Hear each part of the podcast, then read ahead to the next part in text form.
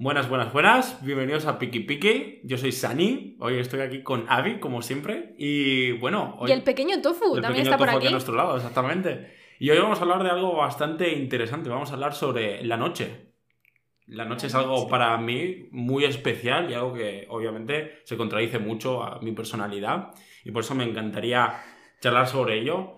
Y bueno, solamente recordar que esto es en directo, así que se cometen errores, decimos palabras feas y sencillamente Y nos no- quedamos trabados.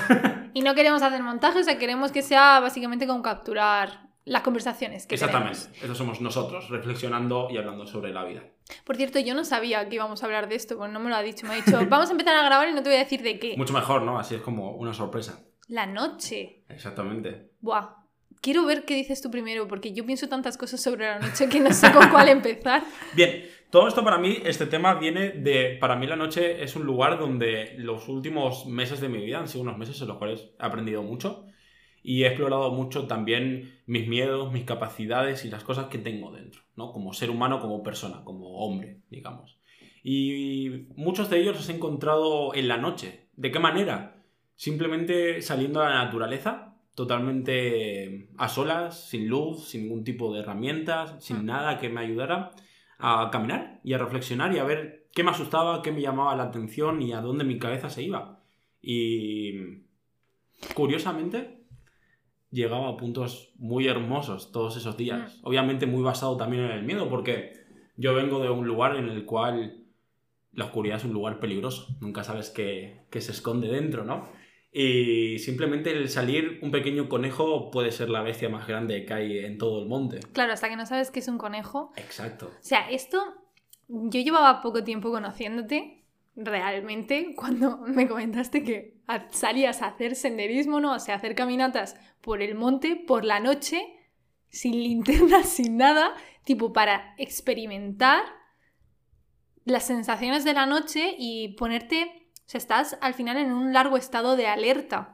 Que en- Exacto. por la vida cómoda que llevamos, normalmente no estamos en ese estado de alerta. Es como conectar con. Somos un bicho más en la naturaleza. Exacto. Eso está muy guapo. Siento que es un lugar en el cual la fragilidad del ser humano se, se- está muy latente, ya que es como estamos muy seguros de que casi nada nos va a pasar en el día a día o en- Ujú. e incluso en la naturaleza, ¿no? Cuando salimos a hacer actividades, deportes y demás, siempre llevamos nuestros seguros, nuestro buen equipamiento, esto, lo otro, ¿no? Pero creo que abandonar esa seguridad te lleva a los lugares más hermosos de tu mente, porque eso te puede demostrar de lo que eres capaz y de lo que no eres capaz. También de Ujú. lo cómodo que puedes estar en las situaciones más incómodas, ¿no?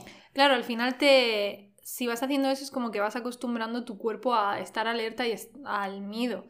Y, por ejemplo, nosotros que más adelante nos queremos ir por ahí a ver mundo y realmente a ponernos en situaciones y en entornos que no conocemos, yo siento que tú vas a estar más acostumbrado que yo por hacer este ejercicio. Sí, sí, es posible, obviamente. También por mis circunstancias personales y la vida que elegí hace muchos años, Ujú. he tenido que enfrentarme a la soledad y a la naturaleza salvaje como tal en los Andes, literalmente en medio del desierto, o sencillamente estando solo perdido en bosques y sobreviviendo, ¿no? O sea, Al final. este, cuando hice esto, es que quiero que entendáis, porque a mí me flipó al principio. Él lo cuenta como súper normal, pero este hombre ha estado con su tienda de campaña viviendo en el bosque durante meses, por ejemplo. Exactamente, sí. S- Simplemente viviendo del bosque, no participando en, en lo que es, digamos, el, La el- sociedad como sí, tal. La sociedad. Exactamente, sí. wow. Em, a mí la noche me da miedo, la verdad. Y por ejemplo, salí una vez contigo a caminar de noche y aún así me diste la linterna y todo eso. Y a mí me estaba pareciendo súper guay, porque a mí las cosas que me dan miedo en parte también me parecen guays. Claro. Pero, joder, sí que me sentía intimidada por los mismos caminos que habíamos recorrido ya, porque ese- esa senda ya la habíamos recor- recorrido de día. Exactamente. Yo, eh, es, yo creo que lo más interesante de todas estas experiencias es el, el enfrentarte a tu propia persona.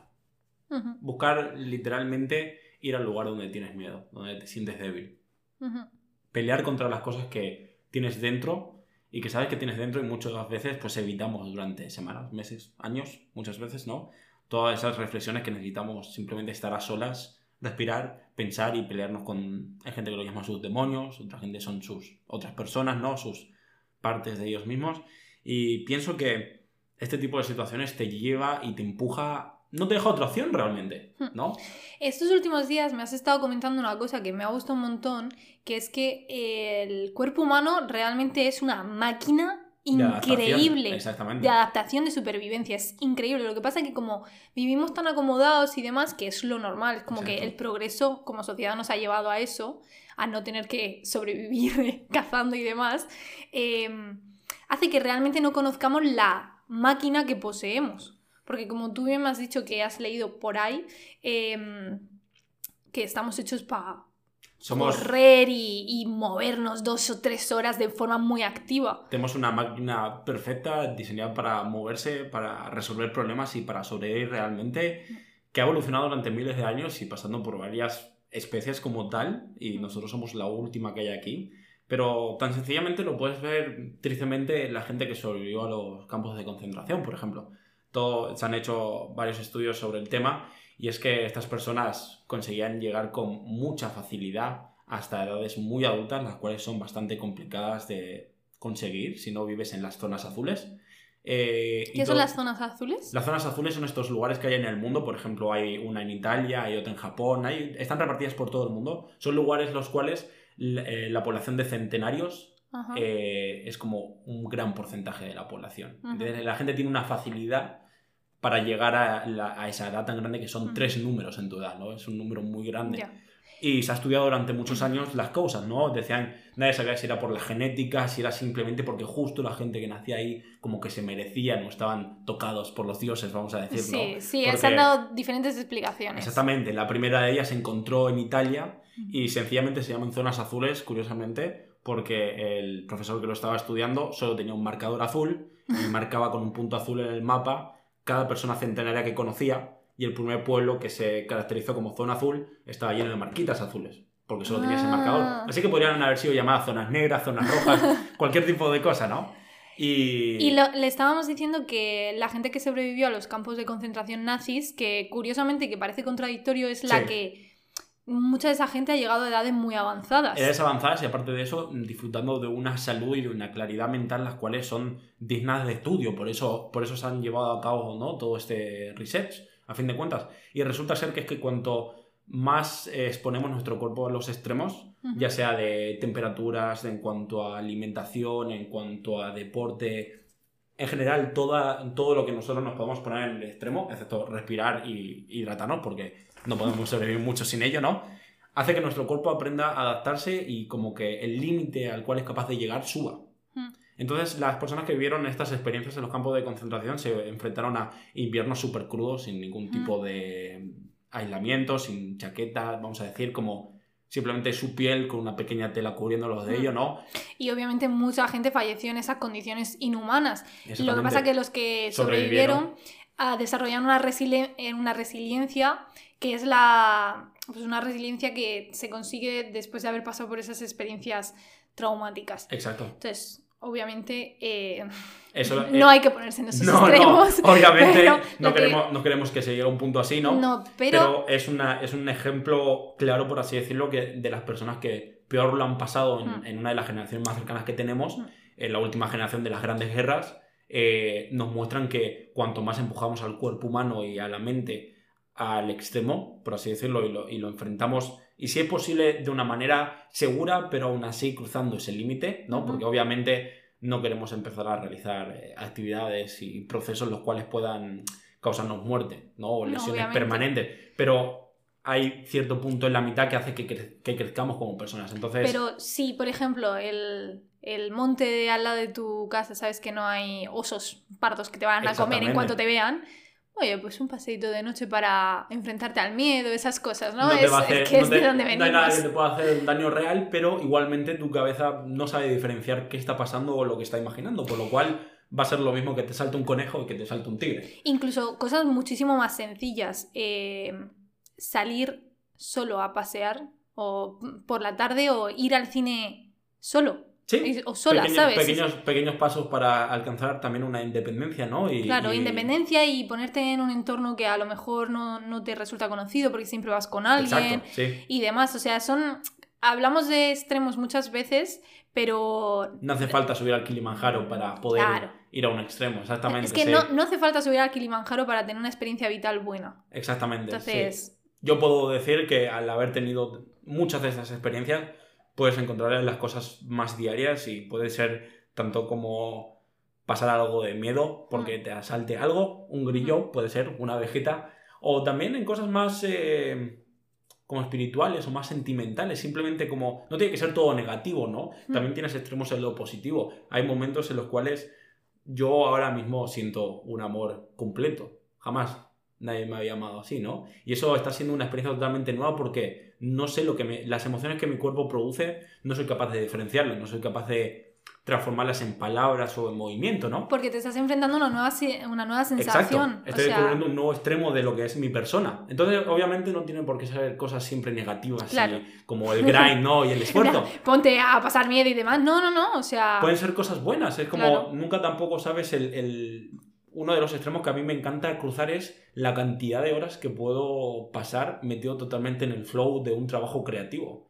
Y decir cuánto puedo crear en un solo día, ¿no? Y, y ver que a lo mejor han pasado 12 horas y sigo en el mismo momento y, y en el mismo ánimo, en el mismo estado. Eso es como... Me pone en la situación y me da el conocimiento de que soy capaz de realizar eso. Sí. ¿no? De que no es simplemente Total. de que me viene de vez en cuando. Es algo que puedo causar, de que Mm. puedo enfrentarme a ello sin problema. Yo creo que cuando estás sintiendo una sensación que es nueva para ti, eh, pues es que es eso, una sensación positiva puede ser una satisfacción personal a través de un nuevo instrumento que estás eh, aprendiendo. Tú lo estás sintiendo ahora mismo, ¿no? Claro. Con el ukelele, por ejemplo. Claro, yo estoy aprendiendo a tocar el ukelele, puse ese ejemplo por eso. que, joder, quédate analizando esa sensación y viendo qué, qué sale de ahí y no la deseches simplemente con, ah, estoy contento. A lo mejor Sí, hay, bueno. no sé, Nosotros somos dos personas revuélcate, que- revuélcate Sí. en, en- esa Sí, sensación sí, sí, sí. Somos... conócela. Sí, nosotros me acuerdo que nos caracterizamos como personas muy intensas en cuanto a emociones Sí, y sí. eso tiene obviamente muchas cosas buenas y muchas Sí, cosas malas también, a veces bastante complicado, ¿no? Y Claro. una de las cosas que a mí más me ha enseñado el, el- el abrazar ese, esa personalidad que tengo y que me sale naturalmente de dentro es que hay mucha emoción, mucho disfrute, mucha felicidad y también mucho dolor y mucha tristeza en realmente identificar y quedarte en el momento en lo que estás viviendo. El no ser un simple espectador, yo lo, yo lo concibo de esa manera, ¿no? De que no solamente me está pasando y ya está. Estar que- presente. Estar presente, exactamente. Que, que es una cosa que se dice mucho en prácticas como el yoga. Estate presente en el momento Sí, en el que estás ahora mismo, en este tiempo que vas a dedicar a hacer esta práctica. Estar Exacto. presente es súper importante. Es, es algo, es algo tan vital que Mm. eh, recientemente, bueno, no tan recientemente, ya se llevan unos 10, de 10 a 20 años estudiándolo, se está demostrando que con cosas así como el yoga y la meditación eh, son tratamientos brutales para temas como los trastornos postraumáticos Y todos temas de ansiedad y depresión. ¿Por qué? Porque tu sistema nervioso central aprende a calmarse y aprendes a encontrar un centro, ¿no? Una presencia la cual te va a llevar a curarte. Y yo eso Esto, esto nos da para otro Eso episodio sí. porque es un tema muy, muy interesante. es exactamente. Yo quiero retomar un poquito la noche. Hmm. Eh, me parece, ahora mismo, por ejemplo, aunque ya no tengamos esa condición de supervivencia y demás, Sí. y no nos tengamos que enfrentar a la noche, me parece que mm, sí tenemos, es un momento de la vida que nos da una conexión espiritual muy grande, porque por la noche, al estar de repente todo en silencio y al estar en oscuridad, ese ambiente más sereno, más como acogedor, fomenta mucho, por ejemplo, el lado creativo de la gente o te fomenta el ponerte la introspección, el ponerte a pensar. Es como Sí. durante el día con el sol te cuesta más ponerte a pensar en ti mismo que durante la noche. Y no solo como el sol, porque desgraciadamente, desgraciadamente obvio para mí, vivimos en, en- ahora mismo en, en en las grandes ciudades en las que vivimos, ¿no? Rodeados de gente, de tráfico, de, de todos los estímulos que tenemos, e incluso dentro de nuestros hogares, aunque estemos a solas, Hmm. siempre vamos a tener un estímulo exterior y un estímulo interno también. Tenemos todos los teléfonos, las redes sociales, todo, toda la información que hay alrededor nuestra, ¿no? Y pienso que las noches son como un espacio tranquilo. Que se encuentra en esta vida tan ajetreada que tenemos en, en- en la sociedad actual. ¿no? Son espacios de donde no hay ruido, la reducción de ruido es muy alta. Exactamente. O sea, porque no quiero decir en silencio porque hay ni siquiera en la naturaleza se está en silencio, No, porque no, oyes crujir los árboles y demás. Pero son espacios, digamos, dentro del ruido mm, cotidiano de silencio. Sí. Y Y yo por eso creo que es eh, esto, eh, el lugar de la noche te fomenta toda la creatividad y el ser introspectivo y el, y el buscar nuevas cosas, ¿no? El que Mm. tu cabeza tenga ese espacio y esa tranquilidad para pensar y Mm. escuchaste como que dividiendo la mente y la persona en dos partes, ¿no? La una pueda escuchar a la otra y decir qué está sintiendo mi cuerpo ahora mismo Total. o qué es lo que mi cabeza está procesando, ¿no? es que no, nunca... Es que casi nunca... O sea, ahora mismo no me quiero incluir en ese grupo porque yo le llevo prestando años atención, Sí. pero digamos que en general... recuerdas, sí. Sí, digamos que en general no le preguntamos a nuestro cuerpo qué siente No, y, no le, y no le prestamos atención a las emociones que sentimos. Como las, las minimizamos, como "Mm, sí, estoy triste o estoy feliz, no sé qué. Vale, ¿por qué estás triste? Ponte, no es como que tengas que salir de esa tristeza, ponte a ver por qué, llega, indaga. Mm. Si tienes que llorar en el proceso, lloras, pero Sí. estás, está bien indagarte. Es que, Es que- no es que solo esté bien, sino que es que invitaría a todo el mundo a que al menos un- una hora a la semana simplemente tomase un poco de tiempo para sí mismo y, y sí misma y buscase el, el encontrarse a sí mismo de esa manera. Hablar contigo, es como que Sí, quedas contigo. Es como que quedas contigo, exactamente. Porque Y si no tienes una hora, media hora, pero mejor que nada. Mejor que nada, exactamente. O sea, no importa la cantidad al principio, obviamente, porque es como pruébalo y vas a ver que vas a encontrar cosas que realmente tu cuerpo y tu mente necesitaba que encontraras, porque no estamos...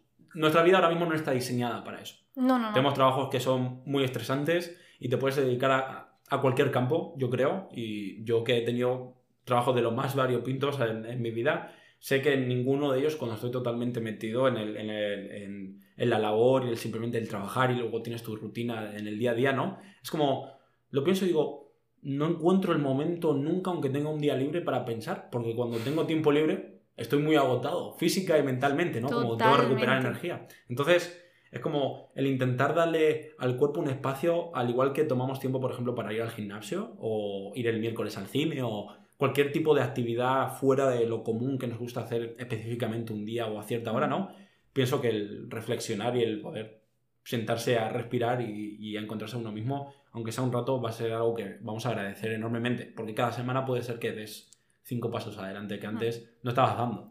Yo creo que eh, ese momento de la noche que a mucha gente le, le agobia porque de repente se pone a pensar en sí mismo y es una cosa que no está acostumbrado a hacer, Hmm. ese momento transformarlo en, oye, no me tengo que agobiar con eso, voy a ver qué pasa si me quedo aquí en este estado. Sí, Porque es eso, ¿eh? es como que con el silencio de repente parece que nos escuchamos a nosotros mismos. Cuando hay ese silencio, de repente, completa- de repente viene nuestra voz. Y- completamente. Y, y a veces, yo es que me pasaba, es que yo la huía, la huía, yo no quería saber nada porque me agobiaba y de repente empecé a hablar conmigo y, y empecé, dije, hostia, que, si es que, qué maravilla esto. Exactamente. algo algo que, que se ha observado y que está convirtiéndose en una realidad ahora mismo clínica es que las personas que peor lo ha pasado, una de las tareas más difíciles que pueden realizar en su día a día es sentarse, estar en silencio, con ningún tipo de distracción. Y es como, es curioso, ¿no? Que no seamos capaces ya de sentarnos y estar simplemente con nosotros,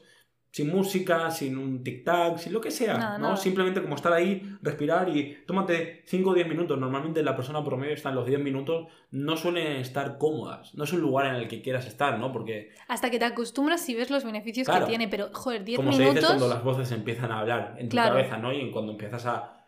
te empieza a venir todo lo que tienes que procesar. Ser 10 minutos consciente de tu respiración Sí, es algo que te va a sentar súper bien. sí, totalmente. Simplemente tener un boli, libreta y empezar a apuntar Claro, de sí. cositas. Y si se te viene una idea, apuntarla para quizás indagar eh, la próxima vez que te pongas o, o tenerla ahí, has apuntado la idea y ya la tienes como en segundo plano trabajando. Perfecto. La noche, un lugar maravilloso Sí, donde encontrarse y donde sufrir un poquito, que a veces está muy bien. y donde ponerse, probar tus límites, digamos. Muchas gracias por acompañarnos esperamos que hayáis disfrutado y que os dé mucho que pensar todo lo que hemos hablado y nos vemos en la siguiente. Y ya está, piqui piqui. Mucho piqui piqui.